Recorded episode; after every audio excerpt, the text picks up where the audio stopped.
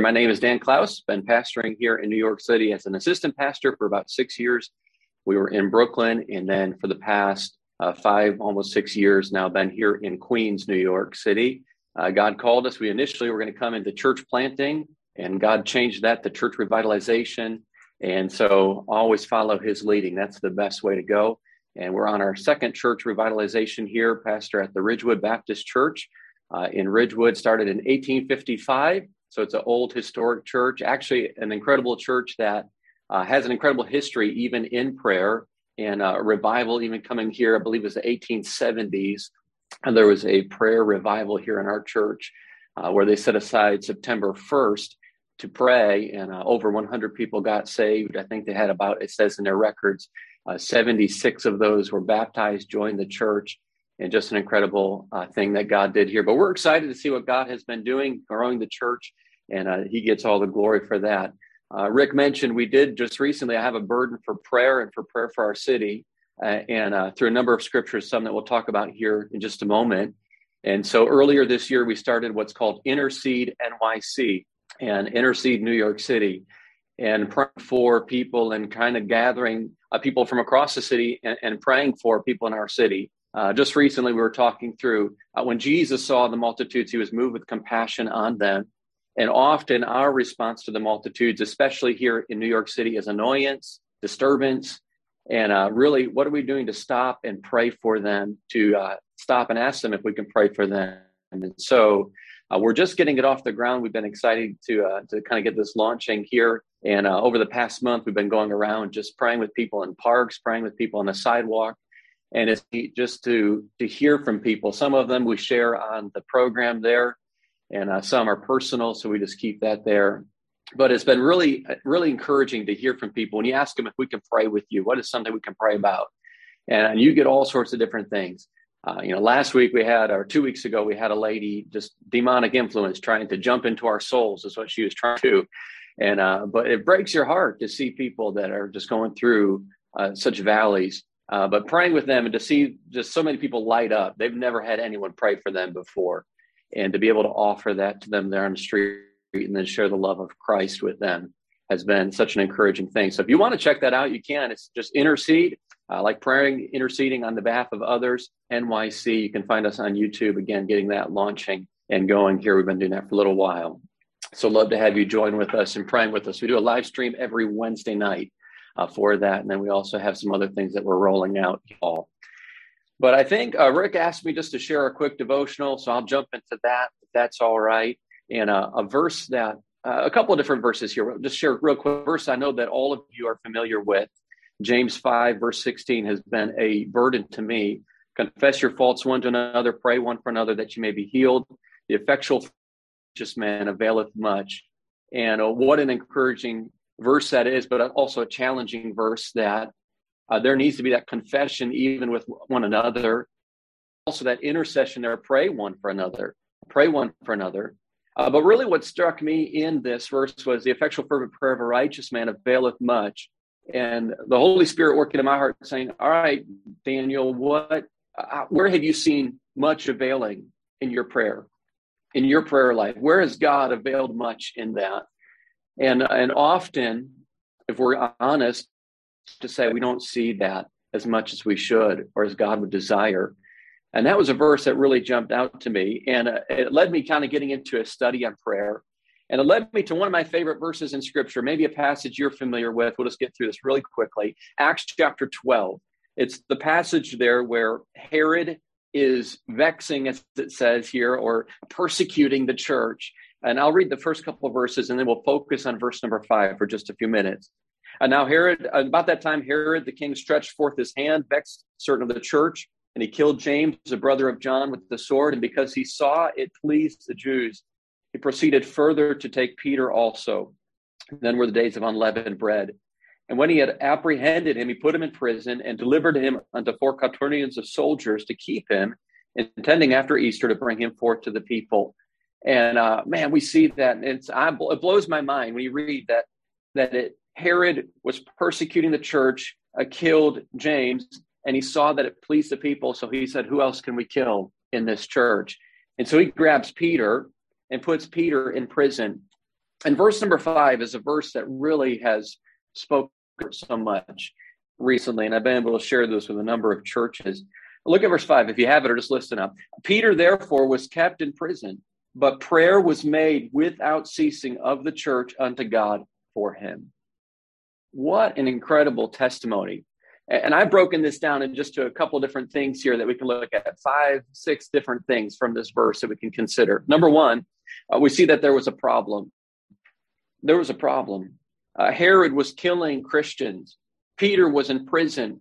Uh, Peter was in a place that was impossibly impossible physically for him to get.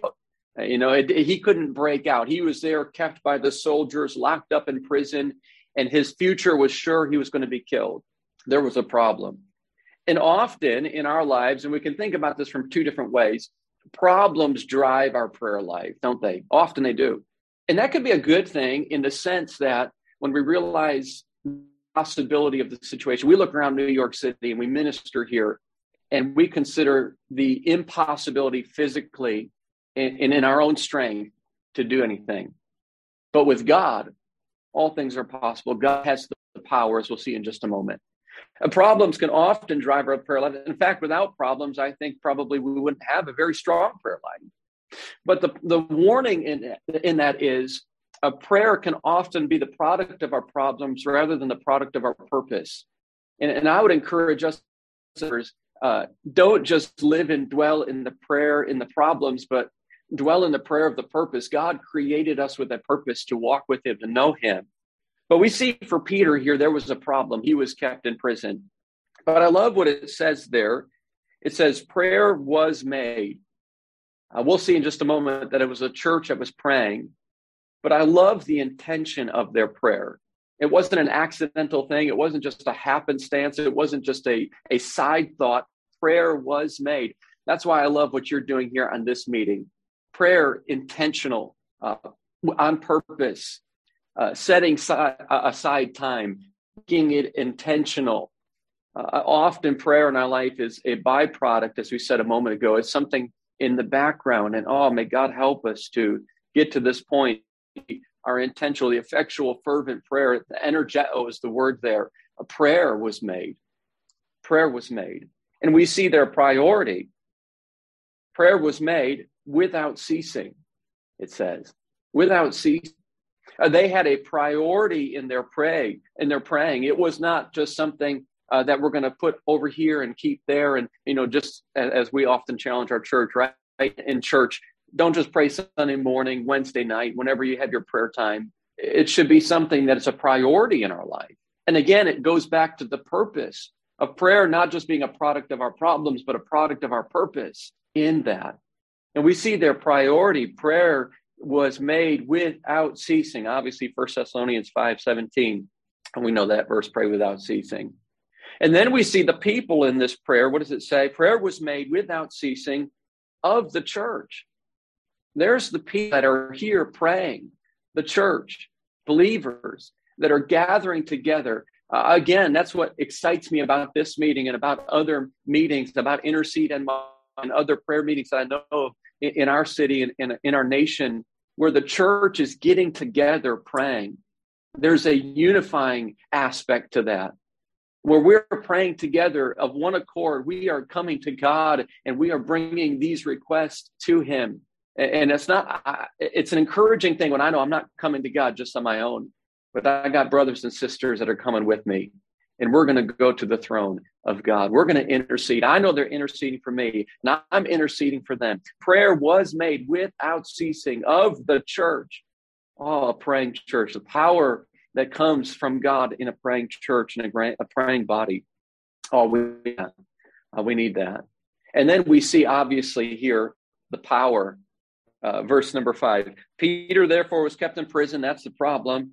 But prayer was made. That's the prayer without ceasing. That's the, the, the priority of it. Of the church, that's the people that are praying unto God. That's the, the power. The power comes from God. Uh, it doesn't come from us working up our emotion, from us even uh, trying to do this or that. The power comes from God. I look at Peter again in this situation. He had nothing he could do in and of himself. The church, and, you know, mount a little insurrection and go get them out. There were enough. They were outgunned. They were outnumbered, but they knew they could go to God. And when we pray, when we the power comes from God.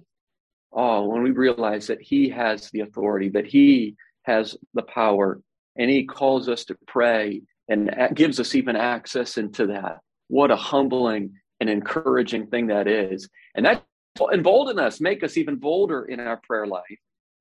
And there they even had that focus in, they were praying for Peter. And lastly, what I love in this is, and for a time, we're not going to look at all these verses. You know the story, I'm sure. And if you don't, go read Acts chapter 12, an incredibly encouraging story. It's the praise. The angel comes, God sends an angel down, smacks Peter, wakes him up, gets him out. The doors open, the chains fall off. Peter walks out. He goes to the prayer meeting, and there he knocks on here. They say, Peter's here. Remember the story? And and oh, that's not Peter. He can't be out of jail. We were praying for him to get out of prison, and and they uh, oh, they struggled there with some of that. Eventually, they let him in, and what does he say to them? Uh, he says, verse 17, he beckons them, he, he gets them to quiet down, to hold their peace, and he declared unto the Lord brought him out. God got all the praise. God got all the praise. Uh, what an encouraging thing when we think about the revivals here that take place in New York City, where, where I live. When I think about the revival that's taken place in our church, even here in the past, and I'm saying, Lord, do it again.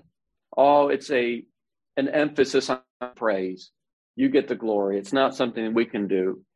And I tell you, it's an, a scary thing but an encouraging thing when we live our lives in a, in a place and in a way of where God's the glory, where we're living in such a way that God gets all the glory. And I'd encourage us in our prayer life, let's pray in such a big way, if I could put it that way, that only God gets the glory. It's not us. It's not us. It's Him.